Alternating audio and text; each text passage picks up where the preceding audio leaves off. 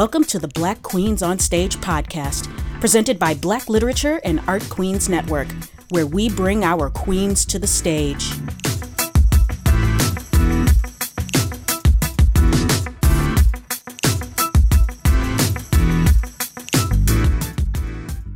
Welcome to the podcast where we honor and acknowledge Black women performers and discuss racial issues within Michigan performing venues. My name is Ashley M. Lyle, and today I am joined here with a very popular, very fantastic DJ by the name of Problematic Black Hottie. How are you today? I'm amazing. Thank you so much for having me. Yeah, absolutely. I, I've been wanting to do this for a while with you, like I told you before, ever since the artistic director over at Planet Ant told me about you. So I'm really Mhm. excited to uh, to get this interview going with you. I always love hearing when I'm I come in highly recommended by by other people. It makes me makes me feel really good. So I'm, I was happy to hear that when you said that. Yeah.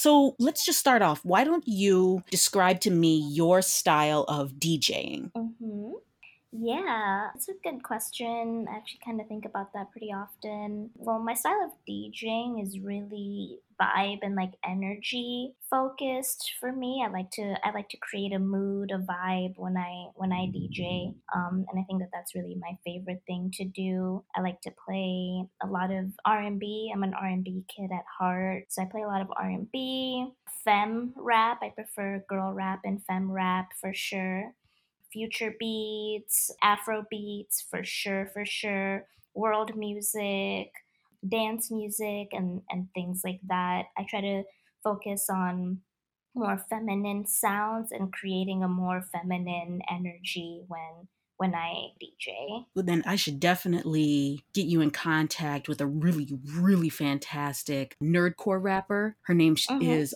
Crimson Alchemist.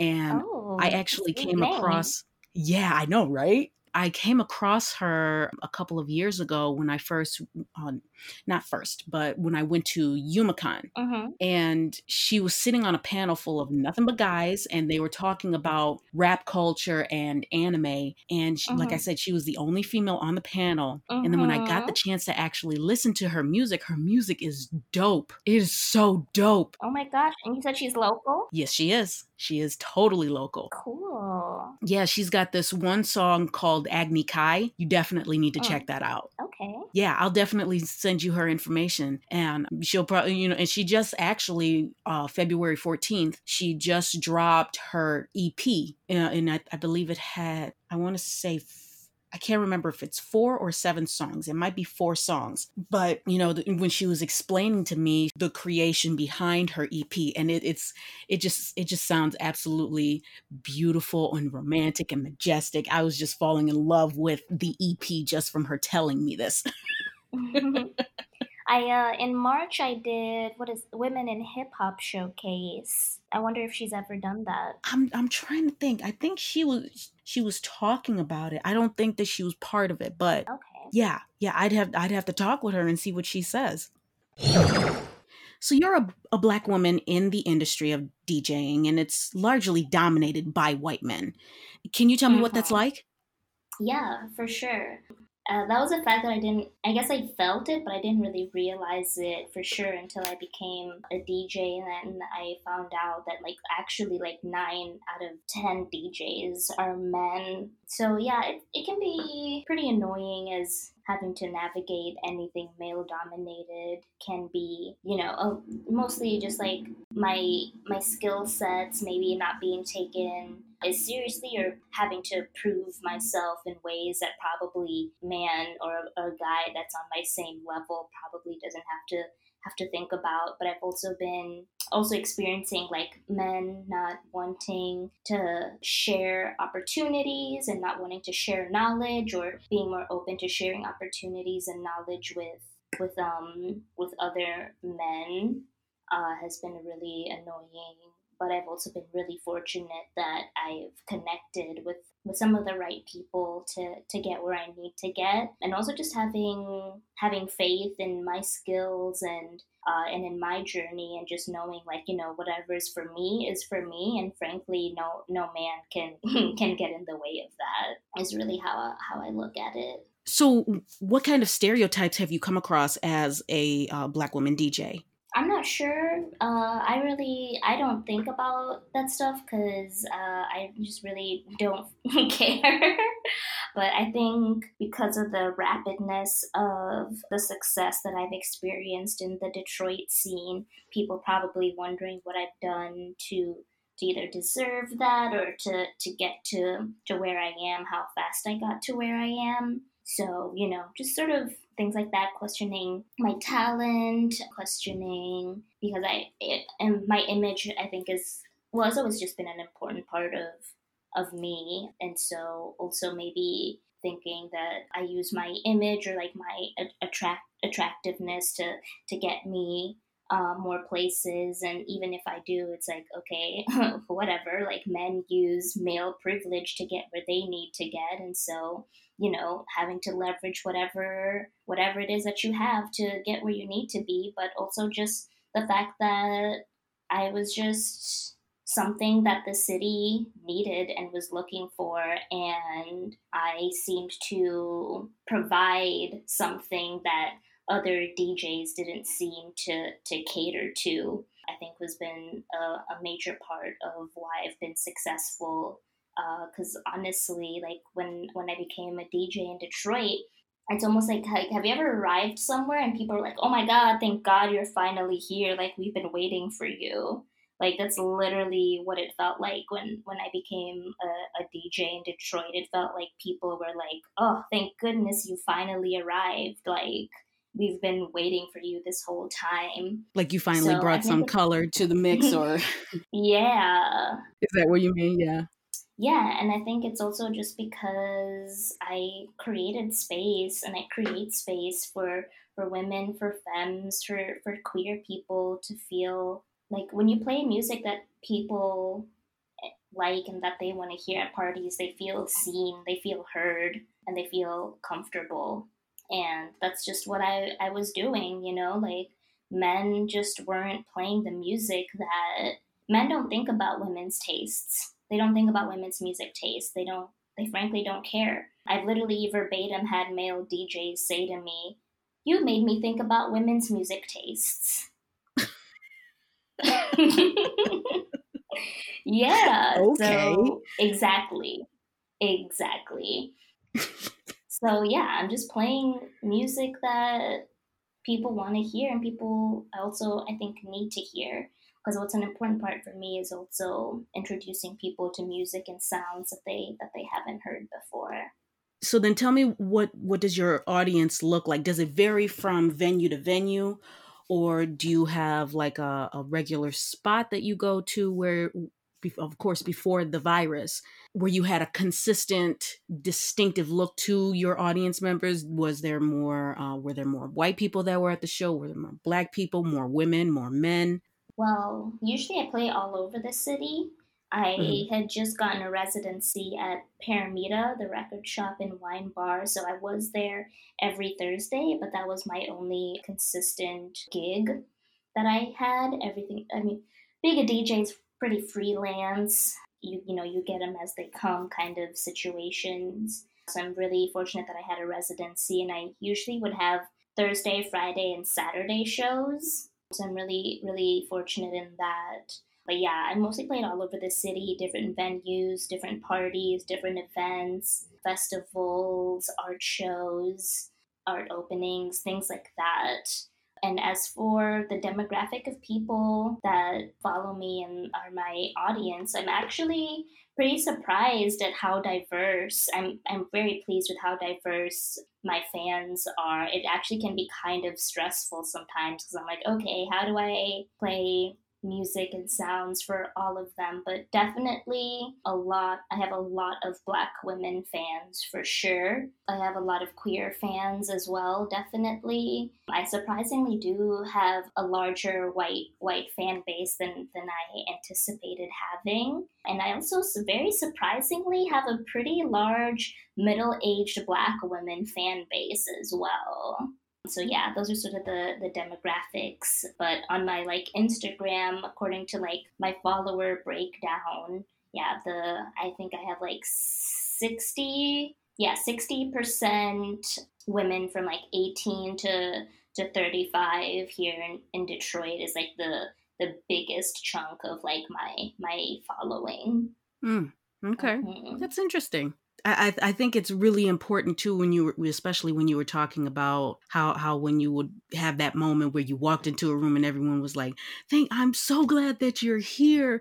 You know, it, it's really important to for for someone such as yourself, a black woman that is able to connect with their audience in a mm-hmm. way where their white counterparts cannot. You know what yeah. I'm saying? Because it, it, I go I go back to Youmacon because it, it's it's that it's that same issue where at the rave for, for those of you that don't know Youmacon is a is an anime convention where people come together and discuss their their mutual likes loves of anime pop culture television movie series and whatnot. And the rave which is just a party the DJs that they have there are normally techno DJs, you know, so they're just constantly playing techno music, constantly, constant, constantly. But then the moment that they actually play a song that, you know, that mm-hmm. is within the popular music realm, then the party actually gets hype. But then they mm-hmm. only play that one song and then that's it. So, and it kind of fall for me that falls flat. I, I like techno music. I'm not super into it like that, like maybe some of the mm-hmm. younger kids are. But there was uh, last year at Youmacon, mm-hmm. some uh, a, a young a young DJ. He was playing. He had set up his entire setup and everything, playing outside of the rave. Mm. And I, I swear to God, it was such a huge turnout mm. that it pulled people out of the rave and into the hallway, which was where mm. this young DJ was, mm-hmm. young black young black man, and he was playing a whole bunch of different, you know, popular black black songs, and mm-hmm. he was really getting the party going. And that was probably the most fun that I've ever had at a rave or rave adjacent you know mm-hmm. but that's only because not just because he was playing black music but because he was playing popular music that mm-hmm. that people know and it's so important because all of the DJs that they normally have and in the rave are normally white men DJs yeah I, I've been going to that convention for 13 years and I can't even tell you when they've had a black DJ or mm-hmm. even a mm-hmm. white DJ I'm, I'm sorry, a black DJ or even a woman DJ. Mm-hmm. You know what I'm saying? Um, yeah, totally. Granted, it's it's been a minute that I've actually been to the rave at be, simply because of that, because it just doesn't pique my interest anymore. Mm-hmm. Yeah, like I don't know. I just was tired of going to parties, and yeah, most DJs were men, and just waiting for them to play the music that I wanted to hear and they just weren't. And so I was like, you know what? Let me just do it myself. Honestly. I mean, you know, and that's I think what honestly gets us as artists like going, especially like I was telling you about the uh the Facebook live conferences that I've been having with other black actors. We got fed up with what was going on, so we just mm-hmm. took it into our own hands and mm-hmm. created this platform where we talked about the Michigan theater's racism that's going on in there and how mm-hmm. it can mm-hmm. change. Yeah, totally. Yeah. And then I, I realized, like, at first I didn't think that I, I sort of downplayed the importance of being a teacher. I was like, oh, you know, it's not that important. You know, the work isn't that important, or or what have you. But then when I really realized that, yeah, nine out of 10 DJs are men and they don't care about women's music taste and they don't care that much about playing women's music either. Uh, and then I realized, like, oh my god, like, no, this is a really important job because DJs are the middle, the middle person between artists and the public, and DJs are the ones that shape and control what the public is listening to. And then when I realized that, I was like, oh my God, this is so important. And if DJs are just like men and they're only playing like men's music and not caring about women's music tastes or women's music or women's culture and preserving those sounds and women's music, like that's really important.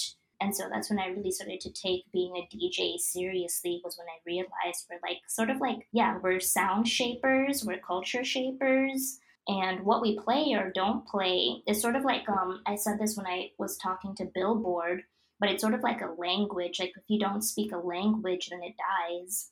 And so if DJs don't play certain music, then that music dies. And so that's when I really started to realize like the importance of being a DJ and the importance of being intentional about the music that I'm selecting. Yeah, and it, and it's definitely important. I, and, and I'm glad that there that there is a DJ like you, that there are other DJs like you, where they definitely feel that it's necessary to speak the language of music to keep those conversations of music going. You know, right? Yeah, exactly. Explain to me what your goals are as a DJ and uh, what do you hope to achieve long term? Do you have any milestones that you would like to achieve at some point or milestones that you've already achieved? yeah, I definitely have milestones I've already achieved, surprisingly, and definitely milestones I, I am definitely aiming for and want to achieve as well. Yeah, I, I would love to make DJing like a, a career hopefully a high five figure career. Yeah, because there are DJs out there that make mad, mad, ridiculous amounts of money from doing what we do. Uh, and I would not mind being one of them. I really want to be a traveling DJ. I would love to be able to play music all over the world, especially back home in Africa.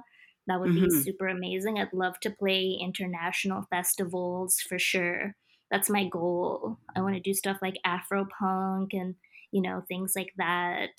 And yeah, I've already achieved some pretty cool milestones already. Before COVID happened, I got to open for one of my favorite R&B bands, Free the Free Nationals. I'm definitely trying to open up for some of my favorite rappers. Like I'd love to open for like for Junglepussy or like some of my other favorite femme rappers. That would be really really cool. Mm-hmm.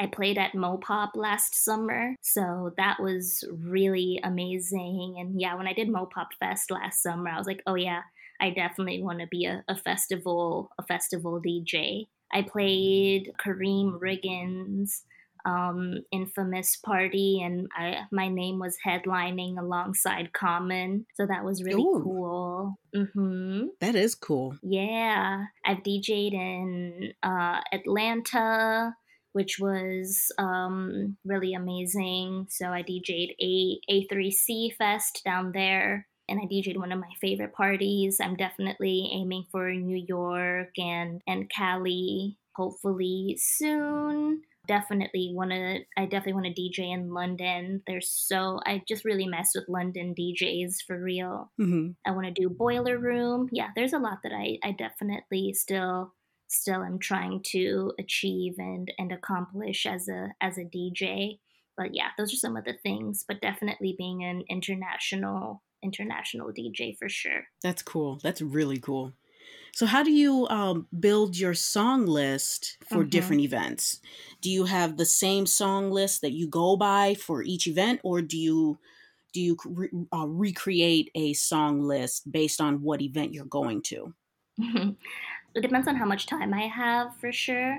If I have enough time, I definitely I'm kind of uptight about my craft, and so I tend to I'm like, oh, I have to make a, a new set list for for every event. But uh, usually, I'll ask you know whoever booked me a lot of questions about the event. It depends on what time I'm going. It also depends on the venue, if they have seating, or if, if it's a standing venue. Uh, if they have seating or if it's a standing venue, then I can play the kind of music I can play are very different because if it's only a standing venue, then I definitely have to play like more hype music to keep like people's bodies entertained. But if they have places that they can sit and lounge, then I, I have a little more more range in what I can play. Mm-hmm. And I also, yeah, I like to ask a lot of questions about the event, like you know, what's the event about? What's the vibe you're going for? What are you trying to accomplish with this event? I especially need to know what they're trying to accomplish with the event so that I can play music that they, that can produce the outcome that they're looking for. So that's really that's really how I, I try to look at it. So those are some of the questions that I ask and then usually I'll put my library on shuffle after I, I know those questions like what time am i uh, what time am i playing? That's also a really important question. Mm. because if i'm opening then i play different music for than if i'm playing at like 1 a.m so if i'm playing at like 1 a.m i definitely ha- like i know what i'm playing. Like i have to play like peak party music and things like that. So those are some of the questions i ask and once i know the answer to those things then yeah i just put my library on shuffle and then sometimes I I actually get a vision of the set list and I'm able to to curate it pretty fast. Uh, but sometimes I don't. So honestly, curating a set list can take me anywhere from an hour to a month. Honestly, so yeah, it's usually a feel. I try to create a flow. I sort of look at it. I try to make it feel cinematic or yeah, move in a different way or like yeah, I try not to just some DJs be showing up and just like, oh, I'm gonna play whatever and just like freestyle. But that's definitely, definitely not my style.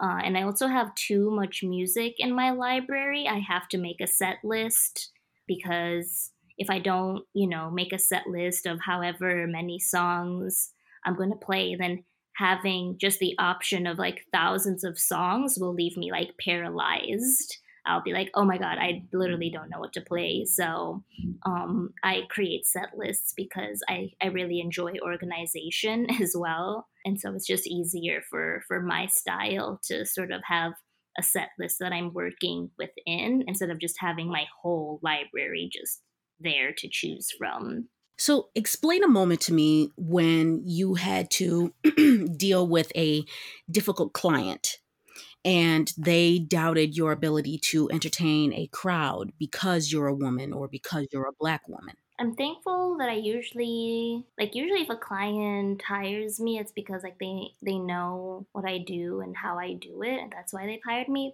Usually I have less experience dealing with difficult clients than I do with difficult crowds. It usually be the crowd that's like, "Oh man."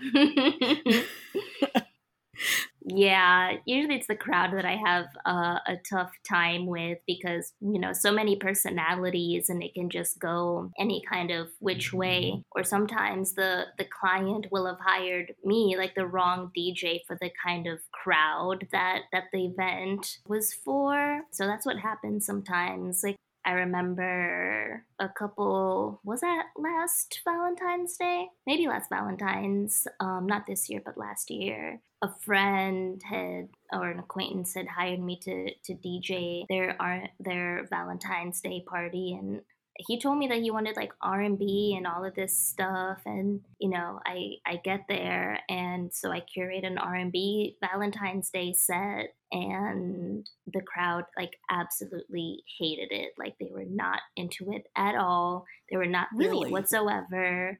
This guy came up to me and he was literally like you know can you can you play some hood bleep music? That's not my style at all. Mm-hmm. Yeah, and everyone left. I was like, wow, oh, okay. They were ready to to to party to to really get down and yeah, but I was hired to play an R and B set, so right. that's what I got prepared. Set. Yeah. so things like that are like what what I'll experience or like people just thinking that all DJs just play anything and whatever and are just like open format and can play anything on the spot. And it's like no that's not the case at all. Like we have our sounds and our preferences and you know genres that we don't care to play or don't like to play or and don't play Mm-hmm. so yeah i'll experience things things like that or yeah i was asked the other day to play a christian set and i was Oh, like dear. ooh no i am not the dj for that so just like funny stuff like that So, what other genres of music don't you Mhm. play? i don't play techno Okay. I definitely don't play techno. Um, I'll play house, but not techno. Yeah, I I definitely refuse to play that. Like I don't refuse. Like it's just not my thing. Mhm. Um, and what else? Oh, top forties. hmm I Oh, okay. definitely will not play top forties because I mean you can. I don't want to play the music that I, like you all know. Like that's Right. to me. If I play, if I don't play like music, if I don't introduce my crowd to music that they've never heard in the set, then to me that I failed as a DJ. If I only Mhm. play, I'd be I'd be so disappointed when I hear another DJ and they only play music I know. I'm like, oh well, thanks a lot, I guess. Because I really think like one of the most important jobs of being a DJ is introducing people to new music, and so people just be wanting to hear me spin the exact same songs that they hear driving in their car, and it's like, no, I'm not gonna do that. Like I refuse to do that. hmm So yeah, that's another thing. But mostly I just play. I'll play what what feels good for me. Like I can only play music that that I enjoy. I have to and have fun too. hmm If I'm not having fun, then I mean it's like whatever for me. hmm Like I want to enjoy. I want to enjoy the set as much as they do. Tell me, what type of moral support do you get for your DJ career?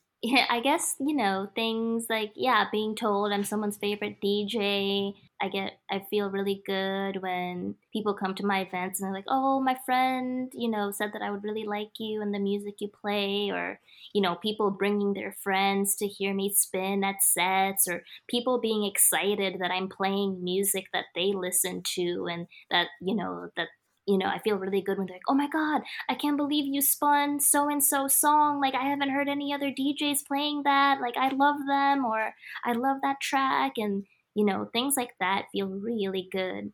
So like my favorite things to hear from or feedback to hear from like my DJ set is, you know, I've never heard that song or for me it's a good DJ set if I hear these three things. Like if I hear that, you know, they've never heard that song and they want to know what it is or they forgot that song and they still love it or that you know that it was just like or they ask me like what a, a track was. So for me it's a it's a mix of those things. Playing music that they know playing music that they don't know but should and playing music that they forgot Mhm. those are like those are the things that i try to aim for so when people tell me those things, then I know that that I've done a good job. Yeah, just coming out supporting me, showing up, sharing flyers, things like buying merchandise, things like that. How about family support? Yeah, my mom, uh, well, my dad was, he was the first famous DJ in my home country.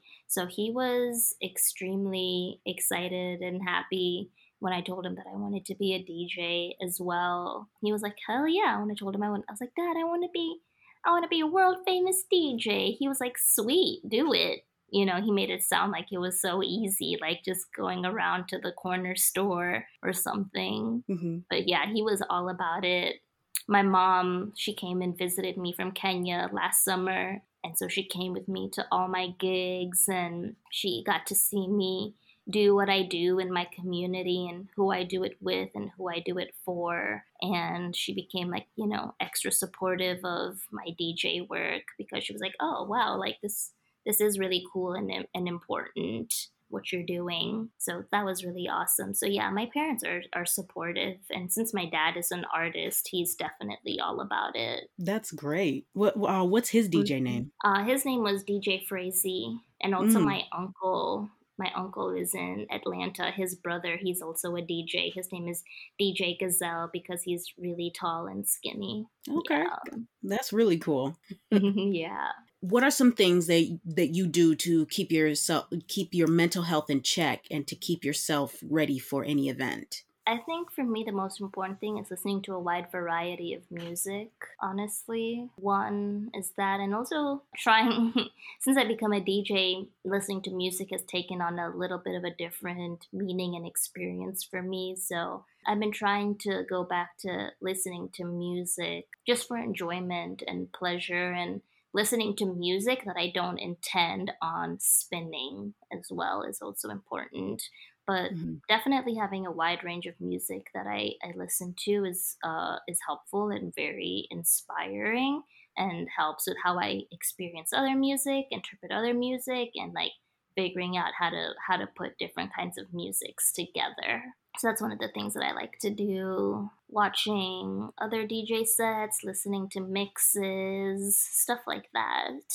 Oh, and also visual things like watching watching things is also help like music videos and other other things that are that help me with just like creating a vibe or creating a story with the music that I'm playing. Do you have a specific uh, genre of music that you listen to that you normally don't spin? I've been getting into like weird experimental African music lately mm-hmm. that I wouldn't necessarily play just because I don't think I really have the crowd right now for that. And yeah, sometimes I like some classical music yeah, slower stuff, more chill things. Mm-hmm. Yeah, I really don't get a chance to play like slower, slower, more relaxed music. Uh, definitely not at events usually. Yeah, I don't get to play as much R and B as I would like to. So I listen to a, I listen to a lot of R and B. Mm-hmm. Definitely. So, what kind of advice do you have for aspiring DJs? I always say like you as long as you know how to count music and you know your music, those are the two most important things. Yeah, and just have a have a unique a unique sound. That's the most important thing is yeah, not trying to like for instance i i stopped i'd stopped listening to one of my favorite djs he he does a mix every week and i stopped listening to to him because I just really wanted to make sure that I, I was developing my own sound and style and taste and you know not just trying to like mimic mimic his. I really wanted to make sure that i had my own sound personality and esthetic mm-hmm. so those are some of the things that i think are like really important. So yeah know your music be able to count your music find your own sound aesthetic and style and yeah learn how to how to use your your equipment i think are some of the the most important things okay so we're i'm getting to the final question and this question is called the queen's request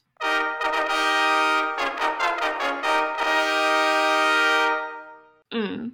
So, I would like for you to suggest one or two queens, Michigan queens, whether uh, whatever genre it is DJing, music, poetry, what mm. have you uh, that we should be looking out for? Mm, that's a great question. There's a lot to choose from, honestly. so I would definitely say some of my favorites are Super Cool Wicked.